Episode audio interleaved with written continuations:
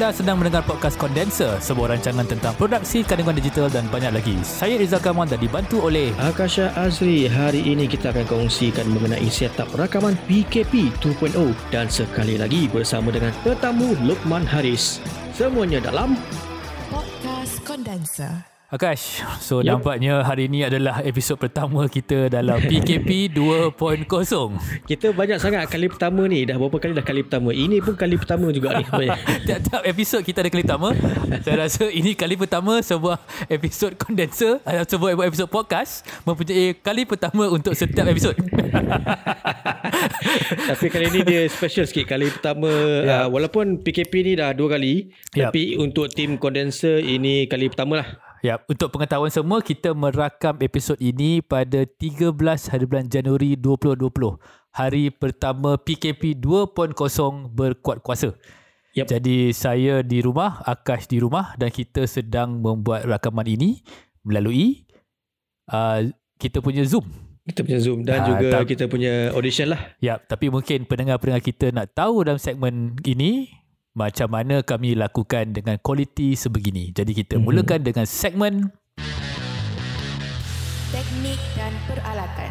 Baiklah, kita akan buat dua benda hari ini dalam segmen pertama tentang Mhm. mm-hmm. uh, teknik dan peralatan. Kita akan bercerita bagaimana saya dan Akash merakam segmen ini, apakah yeah. equipment yang kita pakai dan Mhm. juga tips-tips bagi anda di rumah kalaulah anda terkesan kerana PKP 2.0 ini, bagaimana cara terbaik untuk uh, memastikan rakaman anda masih lagi di tahap yang baik bagi podcast-podcast anda seterusnya.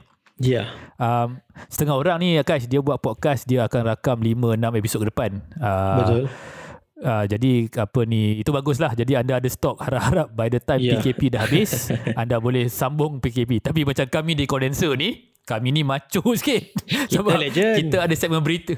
Sebab kita ada segmen berita sebenarnya. Jadi kita tak boleh Aha. nak buat terlalu cepat. Ada segmen yang kadang-kadang kami rakam uh, ke hadapan. Uh, ada segmen macam segmen 1, segmen 2 kita akan rakam menggunakan uh, pendek lah That means satu dua Aha. hari Dan hari Yup. ni adalah episod Yang kita rakam ber-13 hari bulan Besok 14 hari bulan Nak kena keluar Kita Jadi anda legend dengar ah, Ini memang berani lah Okay tapi tak apa uh, Yang penting di sini Kita nak kongsikan Bagaimana kita buat setup di sini Okay Ya. Akash Mulakan cerita Okey, yang pertamanya kalau uh, kita, saya boleh kongsikan lah mengenai setup kita. Yang pertamanya uh, untuk bahagian saya, setup saya simple saja. Saya perlukan sebuah laptop di hadapan saya yang ada perisian Zoom untuk saya uh, connect dengan saya punya uh, guest ataupun uh, host saya, uh, Cik kat Ah, sana.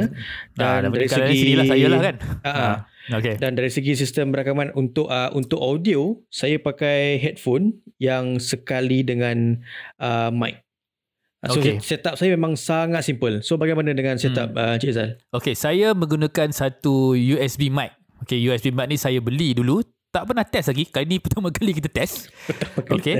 Ini adalah mikrofon yang saya guna iaitu mikrofon jenis Chanter Studio All-in-One Professional Microphone. Mikrofon ni adalah sejenis mikrofon uh, condenser mic um, yang ju- yang connect gunakan USB. Alright. Mhm. Jadi uh, dia ada cardioid recording pattern ya. Um, dan Hmm. kalau tengok kualiti suara yang saya gunakan di sini agak sama taklah sama macam Rode yang kita gunakan di studio tapi hampir-hampir sama. Dan yang Ya. penting adalah dia jelas masih lagi boleh dengar di rumah, boleh silih, boleh dengar di dalam kereta dan dia direct kepada saya menggunakan um, USB dan saya connect software ni kepada Adobe Audition yang saya gunakan di komputer. Jadi bila Mhm. saya dah habis rakaman ni saya akan hantar file saya kepada Akash yang akan buat editing untuk episod ni. Nah, so, jadi ini antara kaedah yang yang kami gunakan lah di mana kenapa mungkin Hmm. ada yang kata kenapa tak pakai terus Zoom boleh record direct. Okey, pertamanya uh, antara beberapa halangan kalau kita buat halang uh, kalau kita buat recording dekat rumah ni firstnya kita punya connection lah. I mean tak semua orang mempunyai connection internet yang kuat. Jadi Hmm. bila uh, in, apa internet connection tu tak kuat, mungkin akan ada masalah dari segi audio.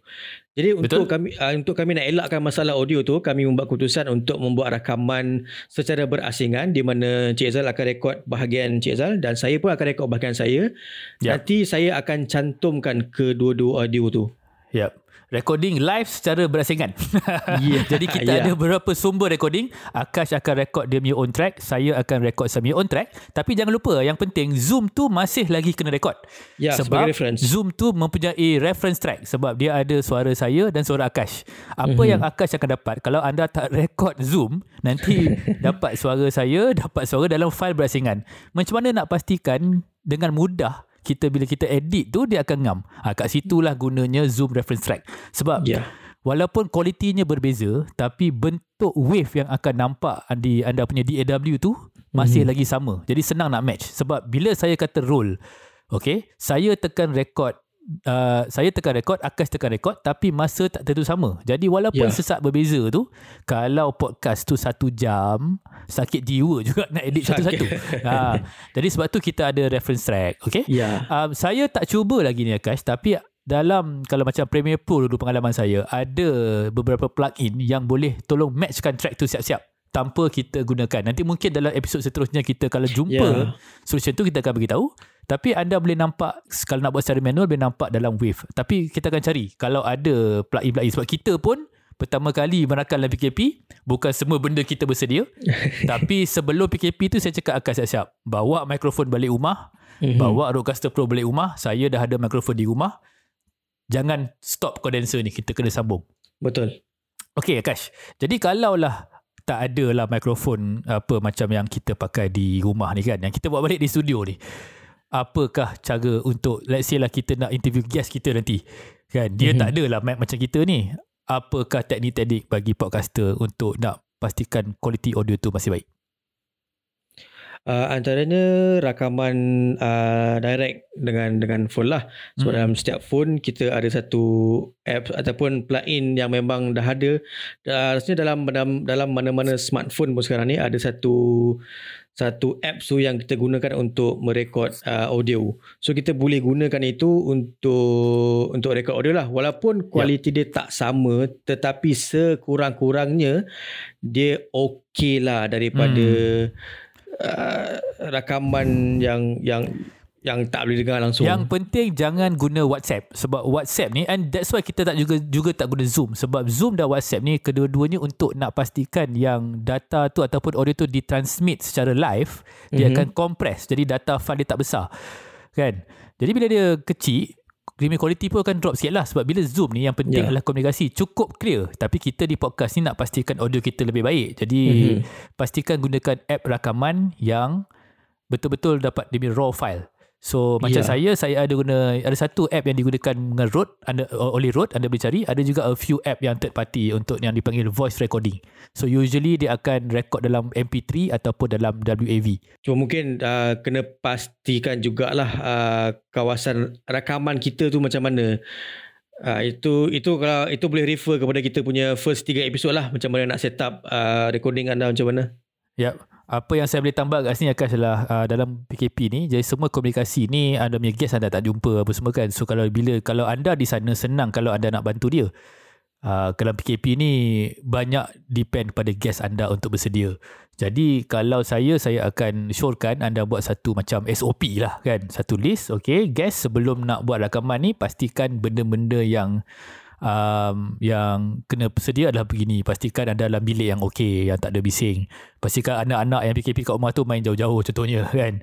Pastikan yang um, bila rakam gunakan headphone. Dan headphone anda tu okey mari kita buat test dulu. Kalau tak okey kita gunakan mikrofon macam ni kan? So ada banyak cara nak buat. Yang penting guest anda perlu bersedia sebelum rakaman. Um, di podcast yeah. Tomai kami juga ada satu uh, artikel yang kami keluarkan baru-baru ni yang kami terjemahkan tentang bagaimana nak membuatkan guest anda bersedia. Bagaimana anda sebagai guest boleh bersedia? Anda boleh hantar yang tu kepada orang. Mungkin kami akan update untuk beritahu bagaimana guest anda boleh bersedia dalam PKP jadi kita boleh um, kita boleh uh, berikan uh, tips-tips begini di laman podcast.my bagaimana nak menyediakan guest anda untuk menghadapi PKP. Okey guys, kita tutup segmen yang pertama ini dan selepas ni kita pergi ke segmen Berita terkini. Okey guys, dalam segmen kedua berita ni since kita dalam mood PKP ni lah kan. Yep.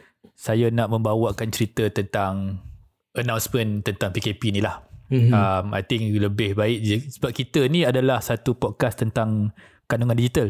Ya. Dan kandungan digital melihat kepada cara-cara kita nak memperbaiki komunikasi secara masa ni. Mass Ya, communication. Yup. Jadi mungkin kita boleh komen sikit lah. Apakah perasaan kita, apa-apa perasaan Akash tentang pengumuman PKP dan bagaimana kita boleh uh, menyuarakan pendapat-pendapat daripada apa yang kita dengar tentang bagaimana um, komunikasi tentang PKP ni dan cara kita nak meneruskan kita punya kehidupan dan ekonomi ni Ya. bagaimana kita boleh membantu sesama kita untuk memperbaiki lagi dan uh, memperhalusi lagi apa yang untuk kebaikan kita masa depan lah eh. Masuk kata dari dari segi penyampaian maklumat lah terutamanya Ah. yang yang saya paling concern sekali uh, sudah tentulah kepada peniaga-peniaga kecil bagaimana mereka nak Betul. nak bersedia dengan yep. mood PKP ni walaupun mungkin dah ada pengalaman daripada PKP yang pertama tetapi uh, dengan kalau kita tengok kes sekarang pun memang kau-kau punya dia Ya. dia bilangan kes tu so dari segi Semalam 12 hari bulan 3,300 lebih kes antara Ya. rekod cipta rekod eh. rekod yang tak nak kita cipta sebenarnya Ha, okay. Jadi macam untuk peniaga kecil ni of course lah maklumat uh, maklumat mengenai uh, bila PKP tu akan uh, betul-betul uh, bermula sebab kadang tu Hmm. banyak sangat uh, maklumat yang sampai tetapi tidak begitu terperinci dan Yap. kadang tu menyebabkan sampai tahap uh, mereka ni tak sempat nak bersedia Hmm. untuk menghadapi PKP buat kali yang kedua ni. Betul. Saya pun nak beri komentari sikit lah ya. Bagi saya kali ini kalau saya tengok information yang sampai kepada saya lebih better lah kan. Of course. Kita ni tak boleh nak salahkan kerajaan tu semua benda sebab apa ni bila kita dah, bukan uh, tak ada kerajaan dalam dunia yang bersedia untuk uh, COVID-19 ni. Dia adalah satu apa? Satu benda yang tak ada siapa bersedia. Okay? Mhm. Mm-hmm. Jadi kita pun kena bersabar juga. Yang penting sekarang ni kita tahulah yang clear bagi saya adalah kesihatan kita nombor satu lah. Eh. Itu yang kita Ya. kena jaga. Jadi uh, bila information tak ada, tak perlu macam hari ni kita nak kena decide something, lepas tu terus nak kena implement. Uh, tapi at the same time bagi saya government pun kena juga mengambil kira apakah proses persediaan bila ada PKP. Seperti mana macam last PKP macam first masa bulan 3 dulu kan, bulan Mac 2020, 2020 tahun lepas. Ya. Um, masa yang diberikan was 2 hari untuk prepare. Jadi kita pun masa tu ialah tak bersedia adalah uh, panic buying. Uh, Betul. apa ni kita semua rush pergi bukan kita saya tak buat lah saya apa saya dapat tahu tak perlu kan tapi ramai yang pergi ke uh, supermarket toilet paper habis sabun habis Betul. dia terus buat stok untuk 3 bulan. So tapi tak apa yang tu dah dah dah diselesaikan. Uh, Rakyat Malaysia sekarang lebih matang, lebih Ya. baik, lebih faham tapi kali ni kalau tengok eh um, announcement dibuat pada hari Isnin petang pukul pukul 6 tak saya ya. Ya. Dan um, kalau tengok sebelum tu menteri ada kata yang dia akan pergi masa.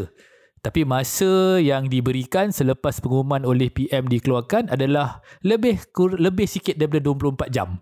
Sebab Mhm. mm-hmm. uh, PKP kalau ikut 13 hari bulan hari ni di uh, pada pukul 12 malam kan. Maknanya Ya. du- 24 jam campur dengan ada balance lah dalam 10 jam lagi pada hari Isnin untuk semua syarikat-syarikat bersedia.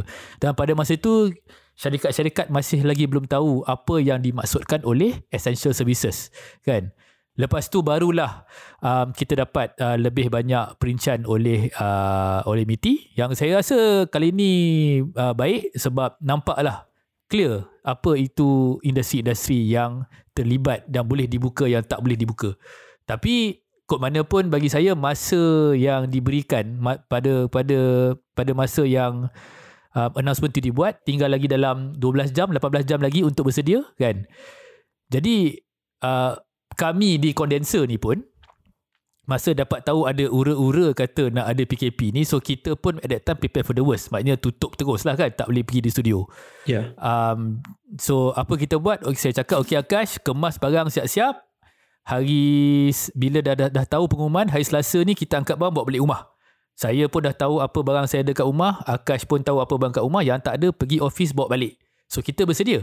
Tapi tak semua syarikat-syarikat dapat bersedia sebegitu. Ya. kan? Jadi itulah bagi saya. Saya nak kata setuju atau tak setuju pun susah juga sebab kes tinggi Uh, tapi at the same time persediaan tu perlu. Jadi mungkin setengah industri tu kata bagilah 3 hari boleh kami bersedia. Tapi 3 hari tu government kena fikir juga kan? Ya. kes-kes akan meningkat kan? Semua panik kau. So bagi saya mungkin uh, benda ni perlu diketengahkan atau sekurang-kurangnya di-explain dengan lebih sedikit.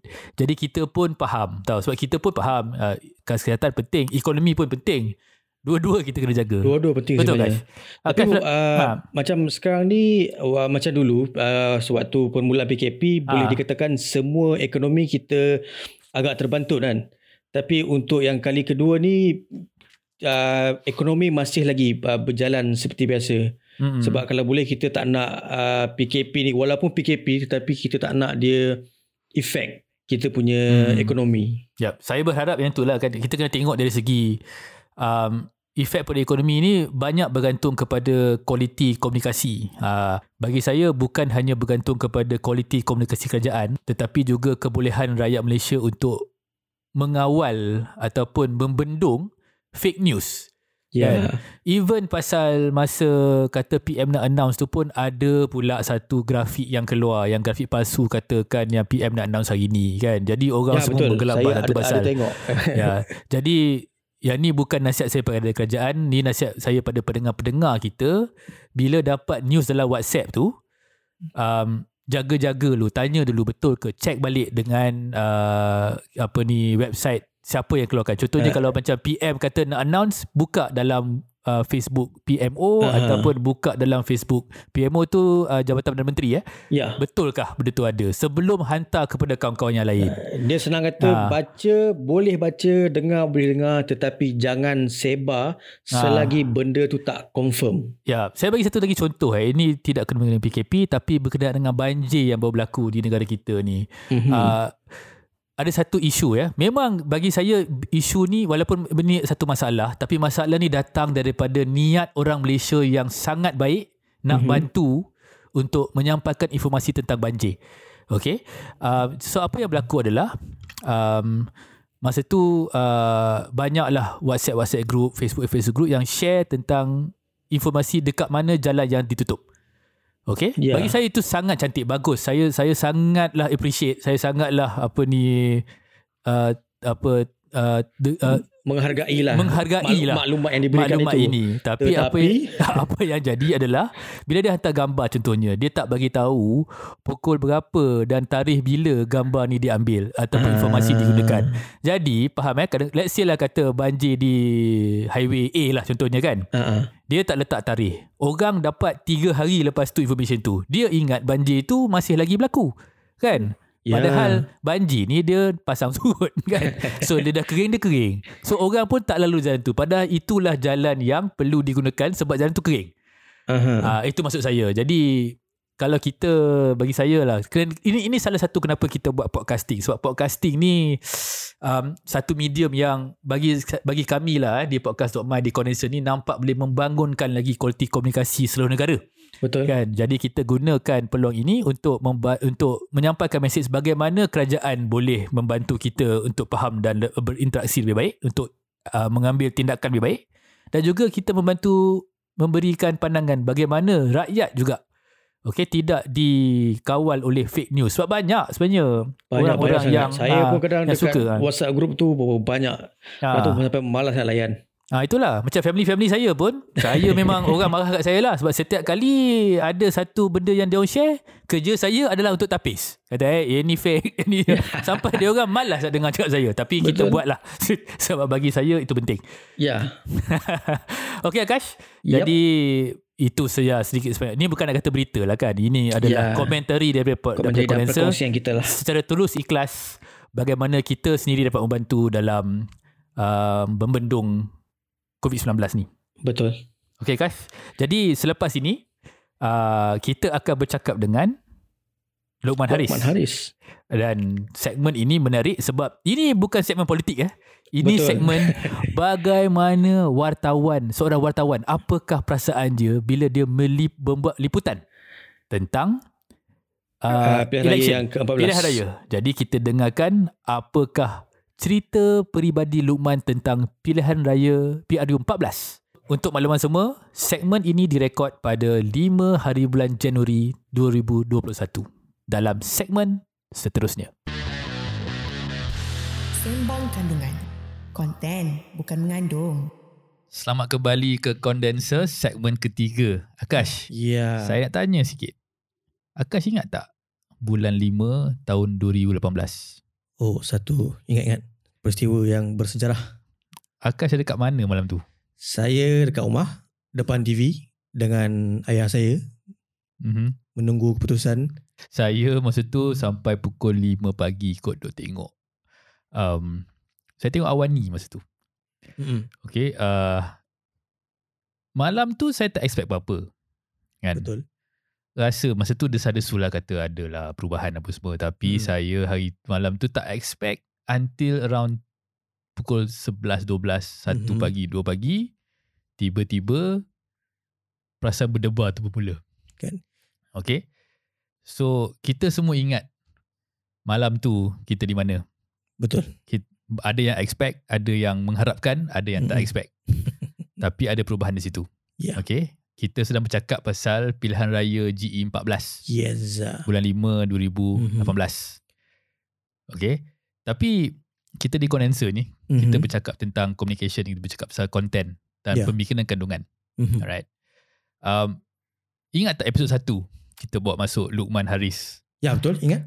and dia kata kita nak buat satu episod mengenai dia punya account during dia dia masa dia cover Ah. election tu. Saya sebenarnya nak buat episod lambat sikit tapi saya tak sabar.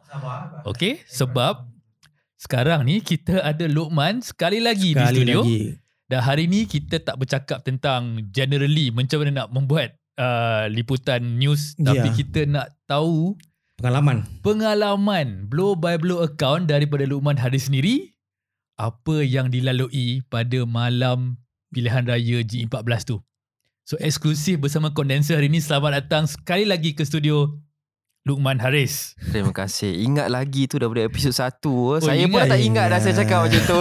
Jadi bila benda yang menarik tu kita akan paling ingat. Okey Luqman, kami ni nak kata reporter tak reporter lah. Adalah podcast sendiri kan. Tak tahulah dia orang dengar ke tak kan. So we don't want to claim to be journali- journalist. Uh, we claim to be a bit of content creator lah. Tapi Luqman dah berada di lapangan. And kalau tengok cerita Spider-Man ke Superman, hero dia kan semua reporter kan. kalau tengok everybody is looking for that uh, event Ya. yang akan uh, merubah dia orang punya kehidupan Mhm. sebagai wartawan. Lukman, was that night the same for you? yeah, of course. Sampai sekarang pun dah lebih kurang 2 tahun setengah. Dah 2 tahun setengah. Uh, PRU 14 tu masih lagi menjadi pengalaman yang paling unik dalam 5-6 tahun saya jadi wartawan setakat Hmm. ini di Astro Awani. Um, kalaulah ada berlaku pun pertukaran kerajaan lepas ni daripada A ke B ke B ke A balik ke orang cakap dia takkan sama like it's the first time. So masa kali pertama tu memang yang paling unik sekali yang Macam memang paling bini pertama lah. Ya. So, Ah. pilihan raya pertama. Ah, tu bahaya. Ah, tu bahaya. Ah, kan? saya saya saya start je. Lukman yang Ah. habiskan. Tapi kan PRU 14 ni memang betul macam Okay. okay. cakap tadi lah.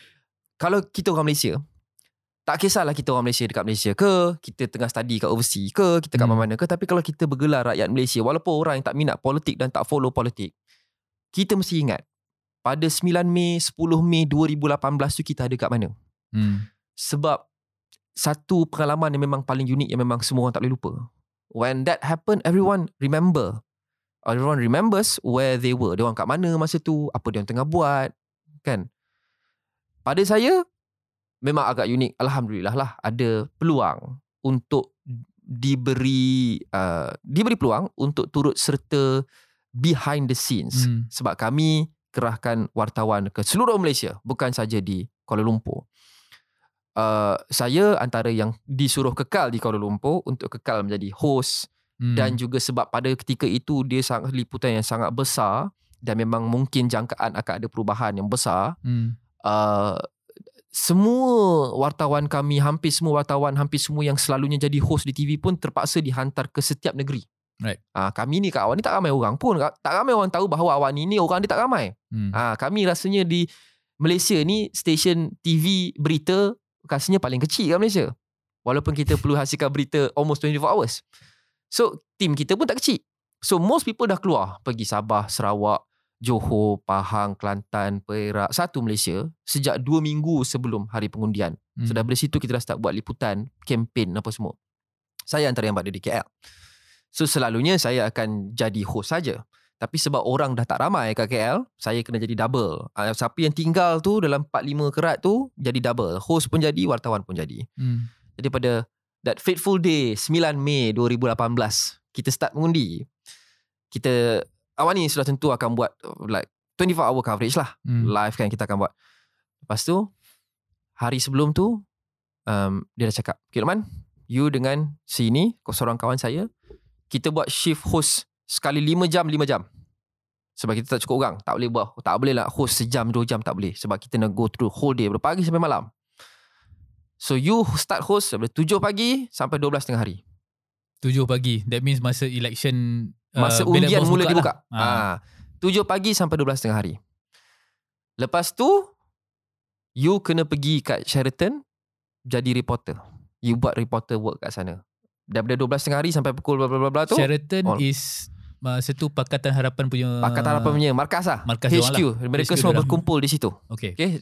Semua ahli parlimen dekat yang kata luar KL di mana-mana saja pun Lepas dah settle dekat tempat orang Parlimen orang Mereka disuruh untuk kembali ke Sheraton That's the base Dekat situ HQ. dia akan kira undi apa semua uh, semua dengan kat situ lah. Kira undi dekat pusat-pusat mengundi Tapi uh. mereka hanya berada di satu tempat lah Untuk hmm. coordinate Untuk monitor results dan sebagainya okay uh, which is normal lah. Macam uh, UMNO time tu of course PWTC that's dia punya markas. Okay. so Pakatan Harapan menjadikan markas dia adalah Sheraton. Mm-hmm.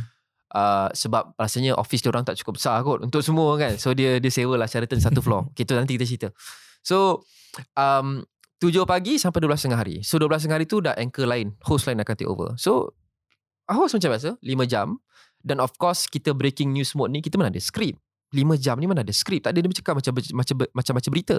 Kita just cakap cakap cakap cakap cakap. Okay what's the latest update? Kita pergi cross dengan reporter kita. Ada update dekat Kelantan. Lepas tu cakap cakap. Lepas tu ada guest. Kita hmm. akan tanya what can we expect? Lepas tu kita banter sikit. Lepas tu kita cross ada uh, update dekat Johor contoh. So dan uh, dia sentiasa standby lah. Standby. Uh, dia memang macam tu in case berlaku apa-apa uh, terus masuk. hmm. dia even sebelum PRU 14 pun kalau breaking news awal hmm. ni dia macam tu punya style. Tak ada hmm. script tak ada. Kamera tu blank je. So you kena pandai-pandai lah kan. So nak dipendekkan cerita Okay Habis Pukul 12 So habis Dah penat dah apa semua. Lepas tu Terus keluar Tukar baju. Masa tu saya disuruh pergi Bukan actually bukan Sheraton terus. Saya disuruh pergi ke Ibu pejabat PKR dan bersatu time tu Dekat PJ Kalian Jaya. Okay You just stand by kat situ You monitor. Nanti kalau ada Orang-orang yang Yang Orang-orang yang Apa Besar-besar ni datang Tun Mahathir ke apa datang hmm. You cover lah. Kita akan cross dengan you pula Kan So duduk je lah kat situ Duduk. Lepas tu masa saya datang tu Dah siap Ada dah siap semua Apa Bersatu punya background Dah siap meja Untuk press conference Media semua dah sampai. Normal lah Kalau kita pergi event kan. Tapi yang tak normalnya Tunggu Tunggu Tunggu Tunggu Tunggu Tunggu. Apa pun tak ada Berjam-jam tunggu. Dah pukul berapa dah masa tu? Masa tu dah lebih kurang pukul 1, 2 uh, petang. 1 tengah hari, 2 petang sampai pukul 3 lebih kurang hmm. macam tu. Saya tak apa ingat. Hmm. tunggu, tunggu, tunggu. Selalunya kalau ada press conference ni, biasalah tunggu. Tapi tunggu pun 15 minit, setengah jam.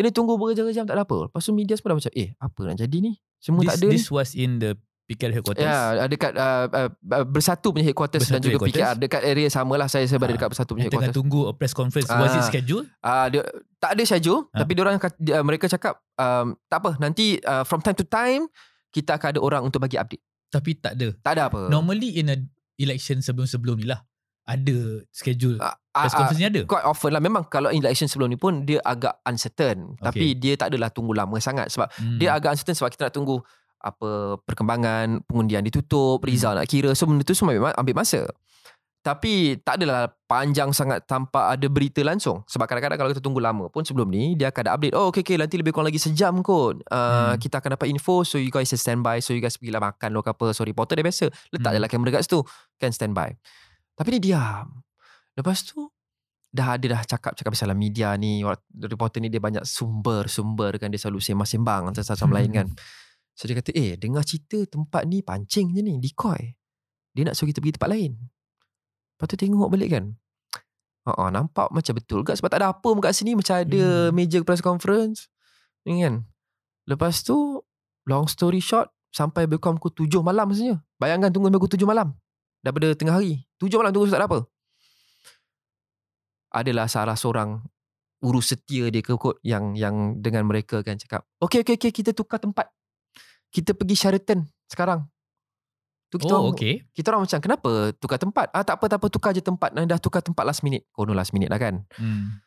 So semua kena bungkus balik cepat-cepat. Kena cepat-cepat lah sebab tu takut ada miss news ke apa kan. Ni Ya. rakyat dah tunggu dah ni ada apa apa update ni kan kan. Kita tak boleh nak relax je pergi Sheraton. So kena panggil balik driver kita, pack balik kamera semua bergegas semua pergi Sheraton. Sampai Sheraton semua dah nampak macam tersedia. So macam hmm, tak adalah last minute ni memang dah plan dah ni kan. So barulah saya tanya-tanya orang-orang kat situ, saya tanya orang hotel semua. Oh rupanya diorang dah mereka memang dah book satu floor tu untuk diorang. Actually a few floors. So the plan adalah semua MP-MP Pakatan Harapan pada ketika itu settle dekat kawasan masing-masing, balik situ semua berkumpul. Hmm. Semua 200 200 orang. Mhm. So dia ada satu floor yang memang ada MP je boleh masuk. Ada satu floor untuk media dan sebagainya. Ah. So di situlah bermulanya satu sesi penantian dan menunggu yang lagi lama lagi daripada sebelum ni. Yep. But before that, why do that decoy? Tak saya sampai sekarang pun tak tahu sebenarnya. But there was a decoy. Sa- all- saya pun sampai sekarang tak tahu sebenarnya. Tak betul, tak tahu, tak tahu kenapa. Okay. Sebab sebab Hmm. kadang-kadang reporter ni akhirnya dia dapat tahu kenapa tapi kita orang pun macam sampai sampai sudah tak tahu. Ada orang cakap maybe ah maybe it's just too small kot, bukan decoy sebab tempat tu memang kecil. Yeah, I mean that was the first reaction bila I dengar you kata ada benda ni berubah ke tempat kan. Yalah. Kita Mesti- ni bila cerita politik ni satu, Yalah. dia jadi konspirasi teori dalam kepala tu ada. Ah, konspirasi tu betul. memang saja banyak. Ah. Kadang-kadang kita paranoid. Ada orang cakap tak nak bagi tahu awal nanti takut kena serang lah tempat tu apa benda semua itu tak tahu lah betul ke tak. Itu spekulasi Okay. tapi tapi konspirasi teori tu memang banyak kalau politik tak ada lagi kan. Adalah mendengar Okay. okay. Okay, beberapa konspirasi dulu. tu. So, Ah. alright, now you are in Sheraton. Uh, semua dah kecoh kat sana. Hmm. Um, pukul 10, 11, 12 masih Sampai lagi ke pagi. sa- Hmm. masih lagi Hmm. tak ada Ya. result. Tunggu. Ada tapi saya ingat masa tu tapi dalam masa saya ingat tu dalam pukul 12 tu sikit sangat result yang dah keluar. Betul. Sebelum I think at that time semua dah start rasa-rasa dah ada something happening. Betul. So But before that saya tanya eh sebelum sampai pukul 12 tu sebelum semua orang start bertanya ni did you expect uh, a, a, di- a, a, a, a this result? tidak. Kita expect Ha. di media kita Hmm. expect sebab benda ni bukan saja kita expect Hmm. sebab ada banyak kalau you ingat ada banyak laporan-laporan tinjauan NGO apa Hmm. semua kan kutipan suara sebelum tu menuju ke GE14 tu um, berdasarkan semua itu dan pengalaman kita dan cakap-cakap daripada sources kita to be honest kita expect very close fight Hmm. um, mungkin the closest in history yeah. But ah, it's so- not the first time yang kita this was close. Last one yeah, pun yeah. was Last one was close. but this one Yeah. is going to be even closer Hmm. because pada ketika itu sentimen berkenaan dengan 1MDB, GST semua agak agak Hmm. kuat lah sentimen tu kan. Mm-mm. Um, per, apa tu ber, berbeza dengan PRU sebelum-sebelum ini sekarang penggunaan media sosial dah makin mantap. So Hmm. lagi lagi ramai orang menggunakan media sosial Yep. untuk uh, put forth push dia orang punya message apa semua kan. So disebabkan semua itu gabungan semua itu uh, memang kami expect is going to be a very close call. Right. Tapi to be honest mungkin tak expect Mm. uh, kemenangan Pakatan Harapan sebab kita ni tak tahulah kot kita ni dah biasa dalam seumur hidup kita tak pernah ada Yeah. Betul. kera- gugusan lain Hmm. yang menjadi kerajaan. So Yeah. kadang-kadang kita pun tak terfikir kan. I rasa a lot of people interested to see a change but Yeah. not not fully expecting. No sebab pada Yeah. ketika itu orang yang berada dalam Pakatan Harapan pun mereka pun interested to see a change tapi mereka pun tak berani untuk Ah. bet bahawa mereka akan menang. Mereka Yeah. sendiri pun tak yakin. Sebelum tu dan selepas tu pun saya rasa tu Mahathir ni ada cakap kita tak yakin kita akan menang. Mm. Kita tak tahu pun kita akan menang. atau tidak. Sebelum tu pun tak ada siapa yakin Ah, ah, dia menang yeah. kan. tu, tu sebab tu sebab tu sebab dia orang cakap dia buat manifesto memang gempak gila tapi sebab sebab sebab, sebab dia orang tak yakin dia akan menang. Ah. Anyway, itu Tuan Mahathir ni cakap. So kita dapat as- expect the closest fight dalam sejarah. Right. Tapi taklah mungkin sampai menang. Hmm. So berbalik pada kat Sheraton tu, dipendekkan cerita sampai tak tahu dalam pukul 8 malam, 7 malam, 7 setengah lebih kurang macam tu. Lepas tu tunggulah. Cerita dia tunggu je, tunggu, tunggu, Hmm. tunggu, tunggu, tunggu. Um, media satu dunia dah ada. Right. Selalunya event ni pack, akan pack dengan reporter lokal je. Tapi Yeah. G14 ni memang sebab mungkin media antarabangsa pun dah menjangkakan ada upset ke apa semua. Right. Sebab ada uh, Wall Street Journal, Hmm. ada semua ada. Semua Mak Mak Saleh semua dah ada kat situ. Sampai tak cukup tempat, saya duduk atas lantai. Saya dengan Okay. cameraman bersila atas lantai. Nasib baik lantai Oh. hotel ada kapet selesa Sebab lah sikit. lambat sampai ke sebab Tak adalah memang- tak lambat sampai Tak adalah lambat sangat sampai Tapi walaupun besar Actually this Yang kerusi tu tak banyak Ruang tu besar Kerusi tu tak banyak Duduk ah, lah. Tak tahulah kenapa kan Sebab memang Okay. hotel tu tak dibina Untuk beratus reporter berada di situ Tak tahulah kot Hmm. Kawasan yang kita selalunya buat conference Apa semua je kan Nasib baik pindah ke Sheraton kalau duduk dekat Itulah PJ kan. duduk atas Nasib baik duduk dekat semua. atas atas kapet aircon so okey lah sikit kan Ha. tapi walaupun pada ketika tu lapar jugalah dan emo sikit sebab lapar kan Ha. tak ada sempat tak ada tak ada tak sempat nak beli makanan so tunggu tunggu tunggu lepas tu, lepas tu kita macam Izzah cakap lah dah mula timbul cakap-cakap Hmm. sebab apa sebab sebelum ni PRU PRU sebelum ni kalau let's say by pukul 10 11 malam tu kita dah dapat result banyak Yep. even ada time tu even ada sebelum ini yang pada ketika pukul 10 11 malam ni memang dah boleh tahu dah siapa menang. Tapi pada ketika itu masa tu tunggu sampai pukul 10 11 malam tak ada result. Masuk result sikit-sikit. Yang ada pun dekat Sarawak yang semua BN menang. Tapi sikit sikit sikit sikit. So kita macam ya asal lambat sangat ni. Kan? This is weird. Kenapa lambat sangat? Kerusi parlimen sama je pengundi lebih kurang sama je macam dulu. Kenapa lambat sangat? Hmm. Lepas tu lebih kurang pukul berapa ah? Biar saya check je. Lebih kurang dalam pukul 11. Ni saya tengok gambar kat dalam phone saya timestamp dia 11.16 malam. Hmm. Tun Mahathir keluar. So orang macam oh, okay, okay. Media ni dah tunggu berjam-jam tak ada apa dah dah lemau dah. Tiba-tiba Tun Mahathir semua keluar, semua terus bangun set kamera semua nak nak buat PC. Tu Tun Mahathir cakap something yang memang boleh kata one of the most monumental moments lah. Dia kata kita dah menang sebenarnya enam negeri kat Malaysia ni. Tapi mereka menghalang kita daripada mengesahkan result itu. Ada orang tak nak sign lah apa semua kan. Hmm. Which is the SOP dekat pusat mengundi tu ada pe- Yep. pegawai SPR kena sign semua. Dia orang tak nak buat semua benda tu. Kita dah menang 6 state sebab tu lambat. Kita dah boleh retain. Kita dah re- berjaya kekalkan Selangor, Pulau Pinang. Kita dah menang juga Negeri Sembilan, Melaka dan a few states lagi. Kedah time tu. Semua orang macam wow. Okay. That was the moment yang macam sebelum ni kita macam half expect a change akan datang. Hmm. Tapi bila dia cakap macam tu, semua wartawan dah macam berdebar macam okay betul nak jadi ni. Okay. Betul lah dia dah menang enam negeri. Saya ada soalan kat Ha. sini eh. Um, before that announcement, everybody was like something's wrong. Sa- Yep. Ada dia tak kena ni. Hmm. And then he comes up and he says that. Hmm. Now, what goes through your head? Because sebagai journalist ni, kita tahu that you cannot say something that is untrue. You have to be You neutral, cannot betul. think something untrue. You Hmm. always have to maintain neutrality Hmm. macam you cakap kan. And when that happens, and itu pun is a claim at that time. What was going through your head as a journalist? With the journalistic ethics, what can you report? What should you be thinking? And what did you think? There are the, the two things. Journalists are humans as well. So the human part of me must do a million feelings in my heart and in my mind. I think yang paling besar sekali adalah suspense dan takut. Okay, I go, I come to the journalistic part a bit later lah. Um, but as a human, you rasa suspense, you rasa sedikit takut. Sebab apa? ah? Sebab semua berada di situ dan ada juga lah conspiracy theory yang mengatakan pada ketika itu kalau dah terdesak sangat akan ada darurat lah apalah apa semua kan. Hmm. And we were like kami kat sini tau dengan PH semua ni kalau kena tutup tempat ni kena darurat habislah kami. so takut tu takut ada juga tau. Hmm. Okay so that the, itu the personal part tapi suspense and a bit of excitement sebab actually to be honest with you kalau you sokong siapa pun you sokong kerajaan ke you sokong PH ke you sokong uh, apa ke you tak boleh nafikan the fact that itu jadi buat kali pertama. Yep. So walaupun you tak sokong pun mungkin you tak suka tapi you still excited untuk tengok okay what's next sebab negara kita tak pernah melalui benda ni dalam sejarah. Betul. So it's very Hmm. exciting. As a journalist, betul. Of course you kena sentiasa bagi maklumat yang betul, sahih dan you kena neutral. Pada ketika itu, bila saya dapat info tu because kan kita punya modus operandi adalah selalu kita akan communicate pada office. Okay, ni adalah news terbaru. This is what Tun said. Dia kata dia dakwa 6 negeri dah jatuh tapi uh, uh, kerajaan tak nak certify. So at that time my CEO and editor in chief cakap, okay tak apa, you come on air, you cakap je benda tu. So as a journalist, how do you do it? Senang je. You just cakap, Tun Mahathir mendakwa. Enam negeri sudah pun jatuh. Dah, dah, dah, dah, dah, dah, dah.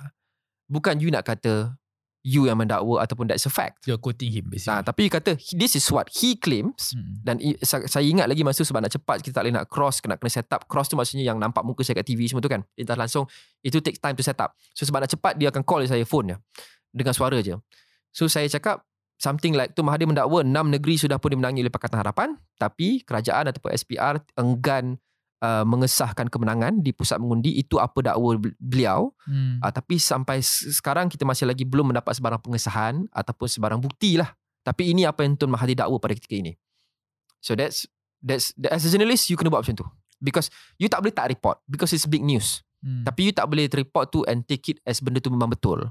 So you kena check. Tapi Okay. kalau you tak ada masa nak check, you tak boleh nak dapatkan apa verification. So you just report first lah Right. uh, as is. Okay, Hmm. you are on the field, alright? Di, di, di lapangan, you ada your editor, which is in the HQ. He doesn't know what's going on. You do. Uh, he is the one that is responsible for what you are going to say live on camera next. How does that work? Okay, two things here lah. That's why lah agak bertuah untuk kita jadi wartawan pada zaman ini. Senang kita nak communicate WhatsApp semua. Cepat je kita boleh Ah. communicate dengan editor walaupun editor tu jauh.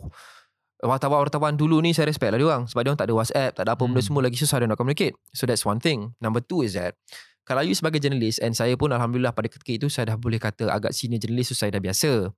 So even without editor kalau tengah kelang kabut ke tak boleh contact editor ke editor tengah busy dengan storyline ke and then that's, dan memang hari tu memang such a busy day lah the busiest day. Hmm. Banyak benda lain dia nak kena buat juga semua berkenaan dengan G14 juga dia nak kena tengok juga reporter semua kat seluruh Malaysia. Uh, important you sebagai wartawan ataupun host untuk ada some bukan some lah basic knowledge and juga basic um, uh, you, you know apa yang you, basic yang you boleh cakap yang you tak boleh cakap. So you tahu the basic rules of journalistic integrity. Hmm. Okay, you ada some general knowledge dan you tahu apa benda yang boleh cakap tak boleh cakap so that tak semestinya kalau ka- kalau lah let's say you nak cepat ataupun tengah rushing which is very common dalam dunia kewartawanan ini you tak adalah nak bergantung 100% kepada editor you. Hmm. So you sendiri ada judgement. You tahu. Okay, kalau Tun Mahathir cakap macam ni, macam mana I nak report? Without seeming bias. Without bagi information yang salah ataupun Hmm. misleading. So you sendiri dah tahu dalam you kalau you wartawan you dah kena tahu. Uh, so luckily I I was able to do that. So macam I cakap lah, I just report kata Tun Mahathir dakwa ni. Which is betul lah. Kan kita tak kata benda tu betul. Hmm. Tapi kita kata this is what he said and kita akan cuba check dan verify. Dan kalau ada sebarang maklumat lanjut kita akan terus share, kongsikan dengan penonton di luar sana. Maksud kata kita tak boleh bagi solid statement lah. Tak boleh. Daripada dia. Ah, tak boleh Yeah. because tu you punya gen, you punya integrity as a journalist. Because no matter who you support Hmm. uh, or don't support, Basic Kata function. dalam dalam Yep. dalam kelang kabut chaos apa semua tet- tetap tetap kita kena tenang lah as as a of course, journalist. especially di Awani. Sebab Awani ni satu journalist buat semua. Those content, content days, creator. those days mungkin kalau host kerja dia duduk depan kamera dan reporter buat reporter tapi kalau awan ini kita on all platforms. So bila dah ada berita tu kita kena cepat-cepat sedia untuk lintas langsung ataupun kita panggil cross on TV. Hmm. At the same time kita dah kena letak kat Twitter, kat Facebook apa semua and then usually the uh, Awani account akan retweet dan sebagainya lah. So it all has to come daripada jurnalis kat lapangan. Hmm. So you kena buat dua tiga benda at the same time. Uh, you kena buat a short story untuk uh, artikel macam web story sebab orang Hmm. kadang-kadang tak tengok TV orang akan dapat story Hmm. kat internet dulu kat phone kat Facebook semua kan. So you kena write a short story kalau tak sempat write panjang pun at least you akan write tiga para empat para and you akan tulis berita lanjut menyusul. Alright. So, So- semua you kena buat. Okay, kita sama boleh eh. Tun dah buat announcement tu. Okay, lepas tu lot more waiting. Saya tengah tengok awan ni malam tu. And masa tu boleh nampak lah. Bila tengok awan ni, dia orang definitely tak ada teleprompter kat depan. Dan macam Lukman cakap dalam episod pertama, kena goreng mode lah. Kena pandai Sebab result tak keluar. Hmm. Betul. Result sana Betul. tak minggak. Masa tu Mm-mm. saya ingat 2-3 pagi masih lagi sayup. Yeah. Tak ada result keluar. Everyone knew something is happening, something Yeah. is wrong. Tak, Mhm. lah, tak pernah jadi macam ni Sebab dia lambat. uh, host di Awani, uh, anchor di Awani dah start pusing-pusing-pusing Betul. cerita. Panggil guest after guest after guest untuk memberikan sebanyak angle yang boleh Ya, sebab tak ada result untuk dikomenkan. Hmm. betul. Okay? Now, apa yang berlaku at that time for you? Okay. So lep- I think it, Tun Mahathir punya announcement tu was the turning point.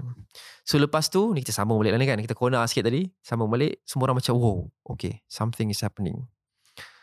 Um, and but macam you cakap walaupun kita rasa that feeling tak ada any official or material updates lagi selepas itu So, untuk your editor beberapa must be jam. calling you Ah. every 5 minutes So- asking you apa cerita tak ada update ke apa kan? So even dia lepas doing? dia cakap macam tu pun sama je. Tapi speculation dah betul kencang lah. Lepas tu Hmm. when you are there uh, reporter ramai semua and then mula, mula reporter dah ada lah conspiracy theory yang yang dia apa apa uh, uh, rumors yang mengatakan eh dengan cerita kat Putrajaya dia orang dah start tutup tau. Dah ada army. Kat Oh, situ so dah ada speculation dah. dah ada speculation dah Ah. kan. Especially selepas tu dia cakap macam tu. Hmm. Sebab dia membayangkan Tun hinted that a, a change of government is uh, uh, imminent already masa tu. Hmm. Dah memang dah memang Yep. akan jadi dah. Hmm. So ada kata oh ini apa uh, uh, Putrajaya dah kena cordon off, dah ada military. And then kita orang semua dekat situ macam habislah kita orang ni dekat betul-betul dekat epicenter ni dekat Hmm. Pakatan Harapan semua berkumpul kat sini apa-apa jadi habis lah kita kan kat Okay. sini. Lepas tu fast forward a few hours I think lebih kurang Tun buat tu lebih kurang pukul 12 malam 12 lebih kan So lebih kurang pukul 2, 2 pagi pun Still result pun tak banyak lagi lah. Dah Hmm. makin banyak Tapi still macam Still tak banyak sangat lah Not meaningful Start tengok start nampak UTK sampai UTK adalah um, the bodyguard yang, yang elite police. Mhm. Unit tindakan, tindakan khas. Ah, unit tindakan khas elite police. This is the elite team yang selalu jaga PM, yang selalu kalau ada special special task kan. Hmm. And pada ketika itu kita tak fikir macam mana tak mungkin sebab dah paranoid dah penat semua kita fikir ah betul lah ni kalau ada nak ada darurat ke apa ni UTK dah datang kat sini dah standby dah ni. Mhm. Kita dah, dah takut lah. Rupanya time tu UTK tu sampai sebab there dekat situ dah ada the prime minister elect. Bakal Perdana Menteri yang seterusnya. Because pada ketika itu keputusan dan trend keputusan pilihan raya tu hmm. dah menunjukkan bahawa Pakatan Harapan memang akan menang. Hmm. Memang lambat lah. Tak tahulah sebenarnya saya tak tahulah sem- sama ada um, pengumuman tun tu pressure the authorities untuk akhirnya keluarkan result. Tapi the result akhirnya keluar sikit-sikit sikit-sikit sikit dan memang Hmm. sangat lambat dan mem- memang kita nampak banyak kerusi yang menang kat Pakatan Harapan termasuk kerusi-kerusi yang yang kita kita tak anggap sebagai kerusi kuat UMNO semua Hmm. tumbang juga macam Muar Said Sadiq menang Hmm. uh, di mana lagi di di macam-macam tempat lagi kan Hmm. uh, Langkawi Tun Mahathir menang uh, dan di beberapa kawasan lagi kita lihat banyak juga upset yang yang dicatatkan uh, peringkat adun pun banyak apa even Pakatan Harapan punya adun first time run pun menang so by then we see the trend tengok okay lah ini memang macam dah memang dah betul lah confirm Oh. So UTK polis sampai. jalankan tugas mereka bila Ah. ada uh, trend mengatakan dia akan menang. Ah. Dia, Dia, dia, dah, macam dia, dekat dia terus jaga dah. Ah, dia Hmm. macam kalau kat Ah. Amerika Syarikat kan, kalau calon-calon presiden tu dah boleh start orang campaign orang dah dapat Hmm. dah tau protection secret service. Dapat. Ah, lagi cepat. Lepas tu pun dia dapat. Ah, lepas, dia retire pun dapat kan. Lepas retire pun dia dapat. Hmm. Ah, so cuma So, masa dia Malaysia jadi pun sama, eh? ah, masa dia jadi presiden memang paling yang paling ketat lah, paling Hmm. tinggi lah protection dia. Tapi di Malaysia ni macam lambat sikit tapi ialah dia sampai lebih kurang saya tak ingat lah pukul 2 3 pagi macam tu Hmm. UTK dah ada pegang senapang semua muka semua garang kan. Abang polis. Ah kan. Dia Okay. bukan dia tak dress macam polis, dia dress uh, special lain. Hmm. Ah, so dia pegang senapang macam SMG Counter Strike tu kan. Hmm. So dia duduk kat Tun Rupanya untuk jaga Prime Minister elect Dah mula start Dah start kena jaga Seperti dia Prime Minister Sebagai Itu- bakas itu Prime Minister. protokol, ya? ha. Kemudian By lebih kurang pukul 3 pagi. Um, Kami di bawah. Lepas tu urus setir dia cakap Okay Stand by. Dia, Kita nak buat Final PC This is the grand finale. Masa tu memang nak umumkan Kemenangan secara rasmi Dan total. Tunggulah Ramai tunggu kat nak dia kena naik satu escalator kat atas tu. Reporter punya lah banyak dengan kamera besar-besar semua kan. Nasib baik time tu tak ada covid, tak payah social distancing. Semua dah busuk-busuk dah ni dah tunggu walaupun ada aircon. Kalau tak aircon mesti lagi busuk lah semua tak mandi muka banyak minyak. Yelah saya on air daripada pukul 7 pagi hari sebelumnya. Ha, ni dah masuk 10 hari bulan. Hmm. Dah Kan? 24 jam dah. Ha, dah 24 jam lah. Tunggu. Lepas tu tunggu sekejap semua. Lebih kurang pukul 3 pagi naik. Lepas tu barulah kita nampak tu Mahathir, Tan Sri Muhyiddin time tu, Lim Kit Siang, orang Eng semua dah duduk atas stage. And masa tu diorang announce dan Pakatan Harapan dah menang secara rasmi. Rasmi. Uh, some of you may remember ada video yang Tun pegang tangan ang, apa orang kiri kanan Lim Kit Siang semua Mak Sabu Hmm. semua angkat menang. So that was the monumental moment yang Hmm. mengatakan Hmm. okay sah. Selepas begitu lama uncertainty tak tahu apa jadi akhirnya berjaya Pakatan Harapan dah Hmm. menang. Masa tu government pun tak cakap apa dah. Um, but at, at, at that time pun ada dengar uh, word that uh, DPWTC pun dah senyap dan ada beberapa menteri pada ketika itu dah pergi jumpa Datuk Seri Najib that PM masa pada ketika itu pergi rumah dia so Hmm. uh, macam nampak lah kalau memang kalau dah tak menang memang macam tu lah kan so um, yalah and then uh, Tun semua angkat tangan took questions apa semua and then pada ketika itu tak kisahlah sokong ke tak Tun Mahathir tapi semua orang macam kalau jumpa orang macam dia kalau dekat tu nak cuba salam, saya pun okay tak tun, tahniah, saya nak cuba salam. Lepas tu UTK siku saya. Tepi sikit. UTK dah banyak dah. 4-5 orang pegang senapang kan. Tu salah salah. Belah siku saya. Oh, tepi sikit, tepi sikit. Oh, masa tu dah tahu dah. Okay, ni dah protection dah naik dah ni. Dulu senang Hmm. nak salam. Sekarang ni dah jadi Prime Minister elect ni memang dah susah. Hmm. Dia macam suasana waktu pengumuman tu macam mana dia punya keadaan. Oh memang keadaan dia memang sangat girang lah pada ketika itu sebab reporter ramai dalam tu tapi supporter Pakatan Harapan besar uh, ramai. Dewan tu agak besar kan it was packed packed. Saya duduk dekat tepi marina. Uh, Datin padu ke Marina Mahathir, Hmm. Tun Dr. Siti Hasmah Ali cuba nak interview tapi dia tengah penat kot busy kot kan. Penat. Uh, lepas tu um, ramai and then bila Tun announce menang semua bersorak semua. Hmm. So the mood in there was quite uh, understandably was naturally was quite good lah because Right. bukan saja mereka menang tapi first time kan so it's very monumental dan masa pada ketika tu masa kita keluar saya keluar Hmm. ada dah start keluar daripada dewan tu nak keluar daripada hotel nak balik office pada ketika tu dah pukul 4 pagi lebih dah Hmm.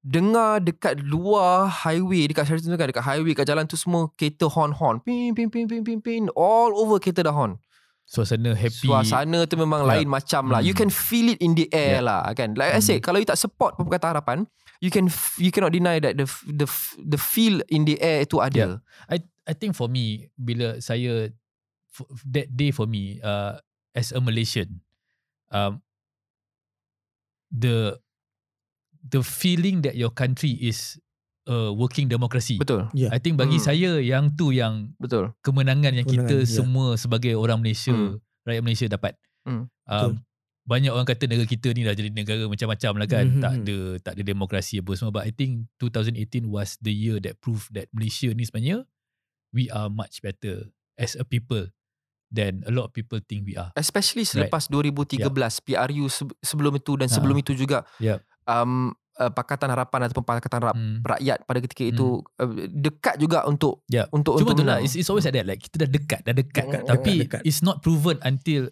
a real change of government can happen. Hmm. Barulah kita rasa okay, kita ni terbuka. Kan? But here's my question. As we all know that Fili kita sebagai orang, orang Malaysia, kita tahu kan okay, tak kisahlah you sokong siapa. Tapi we know that a government must perform to stay in power. Alright? But as a reporter, Malaysia ni lain. Dia ada as as a rakyat you boleh rasa you you you have the right to decide. You have the right to form an opinion. But as a journalist, you may not have the luxury. Macam mana you bezakan watak tu? Well, um, memang uh, you cannot actually most shows kalau you buat dekat um, saluran berita, Hmm. you tak boleh um, ketengahkan sangat pendapat you sendiri. Because bukan tak penting ke apa? Because your job is not really that. Hmm. Your job adalah untuk melaporkan fakta dan perkembangan dengan neutral kepada rakyat untuk rakyat sendiri buat pendapat dia orang. Yep. So that's your job. Itu adalah mandat yang diberikan kepada rakyat sebab di setengah negara media ni dipanggil sebagai fourth estate. Yeah. Maksudnya ant- antara uh, kuasa besar yang keempat selepas legislative, executive, judiciary, Hmm. um, Untuk keempat mengimbangkan kuasa adalah lah. media. Media is just as important untuk mengimbangkan kuasa. So sebagai reporter, memanglah kita semua manusia. Kita tak boleh nak nafikan. Tapi you masih lagi boleh menunaikan hak you, menyuarakan apa you nak suarakan melalui peti undi. Sebagai Hmm. contoh, kalau you, you tak bermakna kalau you wartawan yang neutral, you tak boleh mengundi untuk sokong A ataupun sokong B. Kita Hmm. masih lagi rakyat biasa. Dan setiap kali kita buat liputan pilihan raya, kami semua mengundi. Dan mengundi secara post lah. Hmm. Sudah tentu kan sebab kita kena kerja. Um, tapi I think I see it as a privilege. Saya rasa dia satu penghormatan yang sangat besar. Sebab kita ini menjadi ejen kepada rakyat untuk dapatkan kebenaran, dapatkan perkembangan terkini. Jadi mandat yang dipikul ni sangat berat. Pada ketika itu pun ramai yang tanya, "Eh abang nampak kat TV ada komen kat Facebook semua kat Instagram, abang nampak kat TV Mata tu dah memang out dah bang. Dah 30 jam tak tidur dah Tapi saya cakap tak apa? I'm honoured to do it. Saya tak rasa penat pun. Sebab Memang ini adalah mandat rakyat I'm honoured to be here Untuk menjadi ejen kepada rakyat Yep. Untuk tahu apa yang sedang jadi Itu Yep. yang best And when this is happening depan Mhm. muka you kan, adrenaline mesti pumping Eh, kau pumping, kau ha. kan. Hmm. I think the adrenaline was what keep keep uh, what, was what was keeping me up lah. Yeah. Because penat tu memang penat tapi tak rasa sebab excited. Again Hmm. eh, 7 pagi 9 hari bulan dah on air. Yalah bangun lagi awal betul lah. Of Hmm. course kan. 7 pagi 9 hari bulan on air. 5 pagi 10 hari bulan masih lagi ada kat situ. Hmm. Dah dekat 24 jam. So sambung lagi sikit sikit lagi. By the time semua dah settle dekat Sheraton tu, all the dust has settle lebih kurang pukul 5 pagi. Okey lah akhirnya kita boleh balik office. Kat luar tu semua orang dah hon-hon, dah happy semua kan. Hmm. Balik office. Balik office sampai dalam pukul 5.30 kat pukul 6. Kita kat awal ni kita ada first news pukul 7 pagi. Lepas tu dalam tu office semua pun macam dah tak ada orang, dah penat, semua orang dah balik semua kan. Orang cakap, eh siapa yang nak baca berita pukul 7 pagi ni? ah, Lokman ada you baca. Baru sampai. Belum habis. So Okay. baca lagi dulu pukul 7 pagi Another 5 hours sampai pukul 12 Tengah hari So again eh Daripada 7 pagi 9 hari bulan Sampai 12 tengah hari 10 hari bulan ah, Okay, Tak Kash, tidur kita kena cari recording kat YouTube kalau ada, Kalau ada. Eh, Lokman jadi tengah baca viral tau. bar- Nanti 10 I- hari bulan Mei Ah. 7 pagi ke 12 Saya tengok macam mana Nanti rupa saya dia. hantar Kita link Eh ada viral lah Kita orang lapse muka.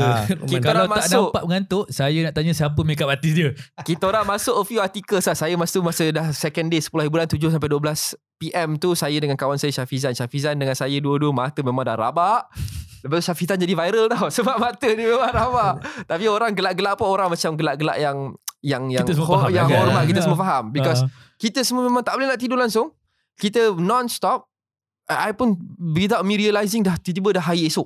Hmm. Ah so so hari kedua tu 10 hari bulan tu ada banyak ketidaktentuan berkenaan dengan uh, nak nak swear in Tun Mahathir sebagai Perdana Menteri. Masa tu Hmm. lambat juga yang di Pertuan Agong nak memanggil menghadap beberapa ketua parti. So pada ketika tu pun ada uncertainty juga sebab Hmm. sebelum ni lepas PRU je lancar terus angkat uh, Yeah. angkat sumpah PM semua.